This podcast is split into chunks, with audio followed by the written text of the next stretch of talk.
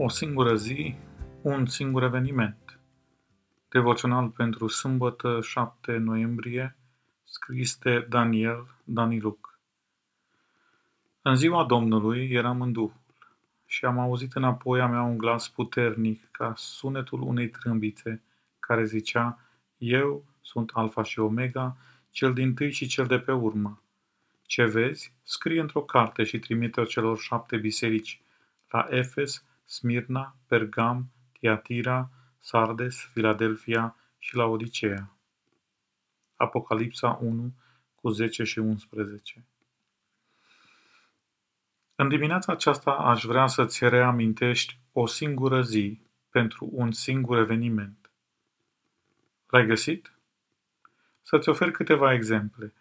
Ziua de naștere sau ziua când ai început clasa 1 sau ziua când ai instalat pentru prima dată cortul într-o tabără și, de ce nu, ziua când ai fost investit explorator. Toate au avut un eveniment unic. Ele nu se mai pot repeta. Despre ziua Domnului, pe care o trăiește Ioan, s-a discutat foarte mult. Când a fost? În ce zi? Sâmbătă sau duminică? Și multe alte discuții. Ceea ce contează cu adevărat însă este faptul că doar în textul acesta din întreaga scriptură se regăsește expresia aceasta trăită. Și da, cel mai important aspect pentru tine și pentru mine este faptul că ziua aceasta va veni încă o dată și va fi unică. Știi când va fi aceasta?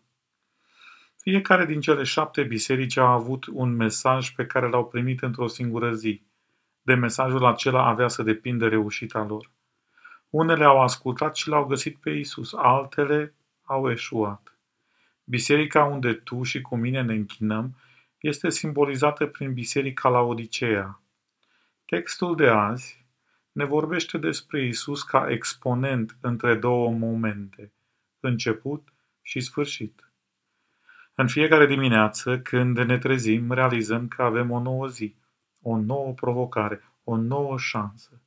Ceea ce nu știm este cum se va termina ziua aceasta și aceea.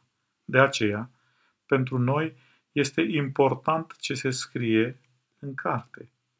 Dacă vei citi mesajele pentru care Ioan a fost responsabilizat să le scrie, vei vedea că fiecare mesaj are de-a face cu trecutul, știu faptele tale, cu prezentul, te sfătuiesc, dar și cu viitorul, pe cel ce va birui.